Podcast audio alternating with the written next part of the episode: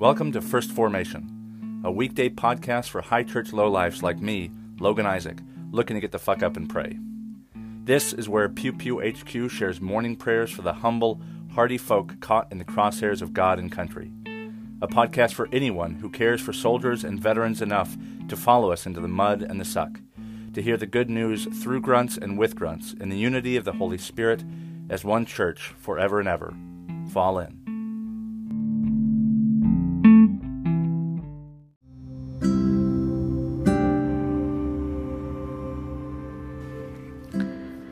Toby Nguyen, Army Daughter, North Carolina.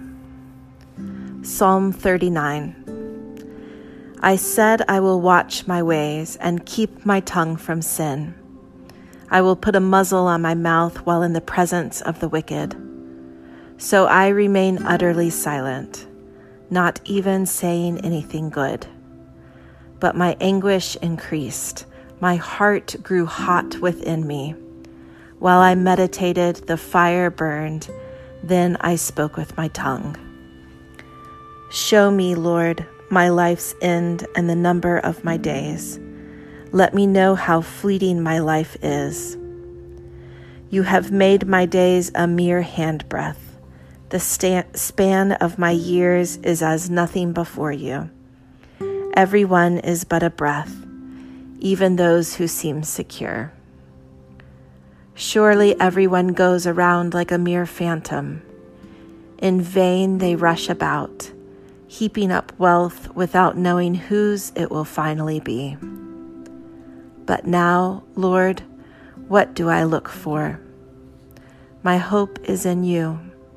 Save me from all my transgressions. Do not make me the scorn of fools. I was silent I would not open my mouth, for you are the one who has done this. Remove your scourge from me. I am overcome by the blow of your hand. When you rebuke and discipline anyone for their sin, you consume their wealth like a moth. Surely everyone is but a breath. Hear my prayer, Lord. Listen to my cry for help. Do not be deaf to my weeping. I dwell with you as a foreigner, a stranger, as all my ancestors were. Look away from me that I may enjoy life again before I depart and am no more. Jeremiah 11, verses 1 through 17. This is the word that came to Jeremiah from the Lord.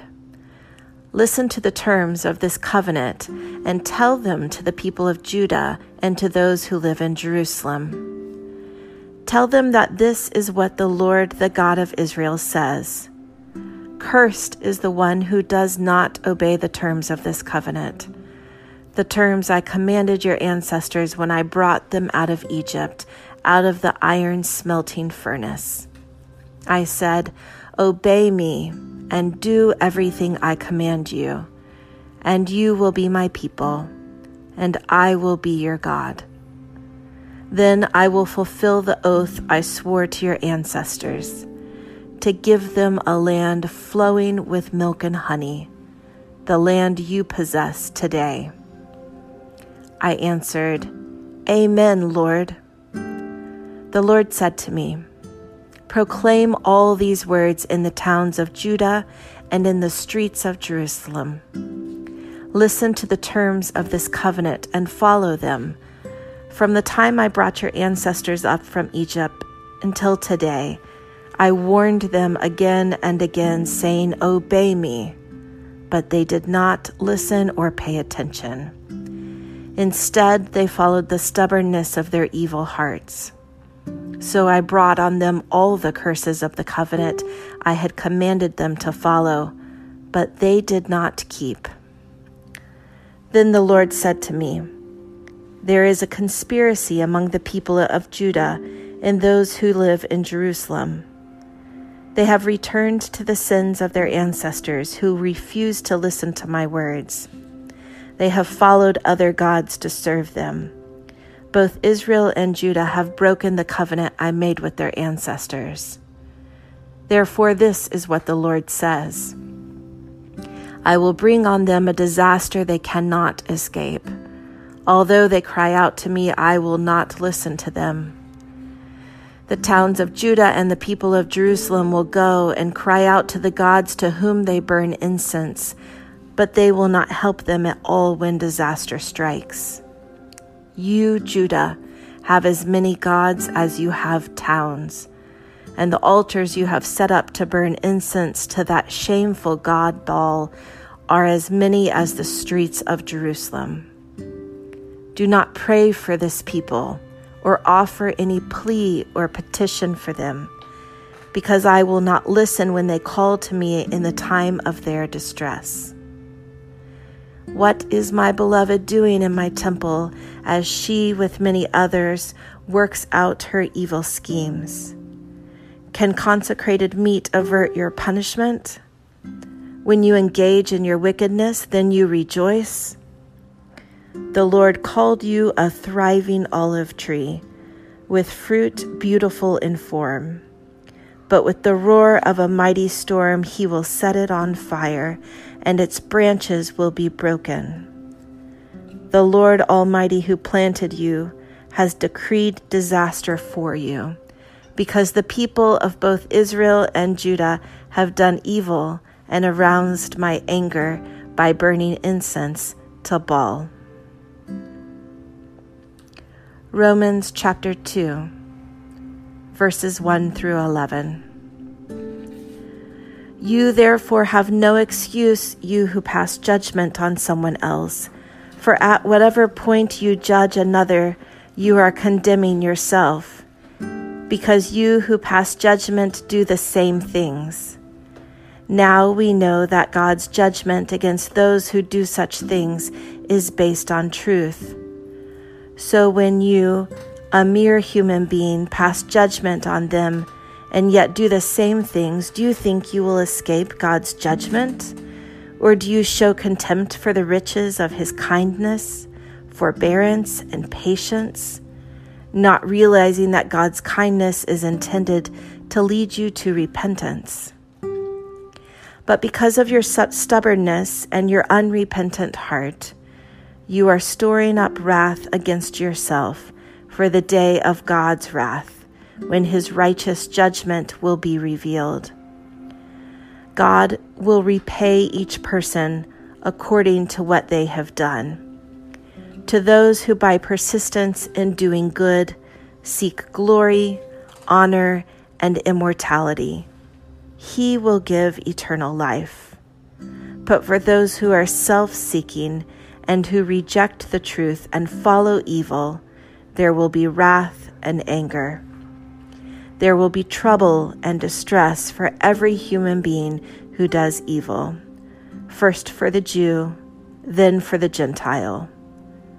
But glory, honor, and peace for everyone who does good, first for the Jew, then for the Gentile for God does not show favoritism.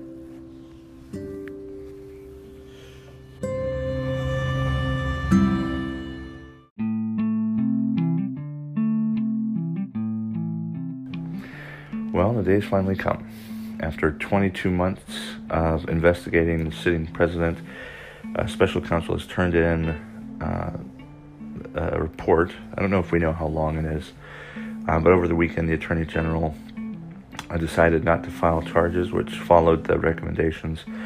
There's some question as to the obstruction stuff, um, but it, the investigation of the counsel did find uh, no evidence of um, collusion um, and uh, didn't press charges for obstruction, but kind of left the door open. And the AG then um, decided I think it's final, decided not to pursue charges. Um, a lot of people um, have made their mind up. I was reading just an onslaught of articles yesterday um, about the the whole process and the report, but um, statistically, I guess polls show that people, you know, kind of had their mind made up. Um, that before the evidence that may be in the in the Mueller report, um, before that evidence is even received, um, the the tendency has been to already know, um, and whether that's if you think he, the president is guilty or if you think that the investigation was kind of a setup, um, it's most likely that you had your mind made up before the report came, um, and it's that can be a problem because um, one of the earliest sins, in fact, I think the earliest, um, was deciding not that um, hey, I don't like my brother, I'm going to kill him, um, but thinking that well, we know the difference between right and wrong. We can judge um, between what is good and what is bad. Um, and that happens to be described in the book of Genesis as kind of like being like God.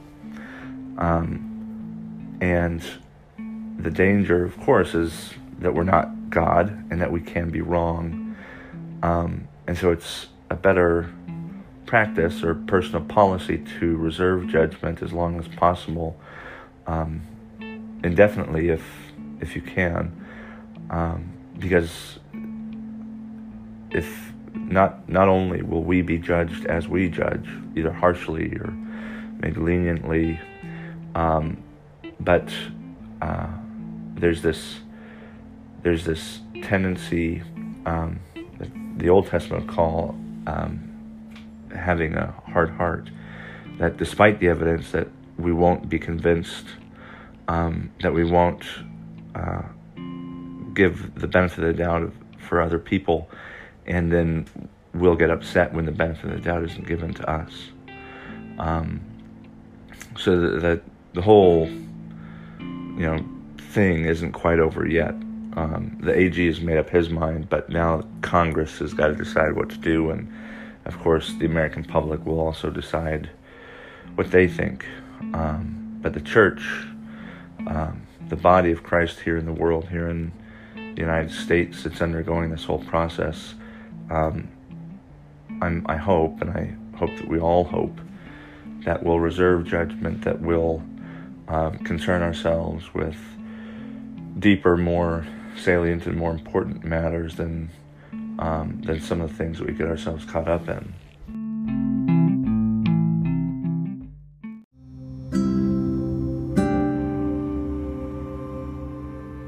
The Verdicts, a poem by Rudyard Kipling. Not in the thick of the fight, not in the press of the odds, do the heroes come home to their height, or we know the demigods. That stands over till peace, we can only perceive Men return from the seas, very grateful for leave. They grant us sudden days, snatched from their business of war, but we are too close to appraise what manner of men they are. And whether their names go down with age kept victories, or whether they battle and drown, unreckoned, is hid from our eyes. They are too near to be great, but our children shall understand when and how our fate was changed and by whose hand. Our children shall measure their worth. We are content to be blind, but we know that we walk on newborn earth with the Saviors of mankind.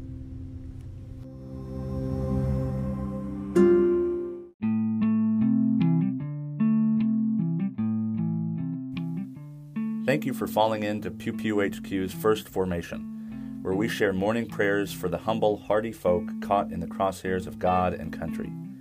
If you like what you've heard, I hope you'll consider participating in one of the three following ways. First, you can support this podcast with a monthly contribution at anchor.fm slash firstformation. You can sponsor morning prayer for Pew Pew people with as little as a dollar a month, and you can cancel at any time if I ever piss you off. Second, you can become a co host yourself by recording a lectionary reading and sending it to me to be included in a weekday episode of your choosing. Instructions for co hosts can be found in earlier episodes, and you don't have to be a grunt to participate in First Formation in this or any way. Finally, and maybe most importantly, you can send me your prayer requests of a minute or less with a voice message feature on Anchor's iOS or Android apps. Prayers may be added to a morning prayer episode, aired anonymously if you wish, or kept private for me to pray for off air. So there you have it three ways to participate in morning prayers for Pew Pew people. I hope you will continue to listen in and maybe even consider participating yourself. This has been and always will be Logan Isaac. Always faithful, always family. Semper Familia.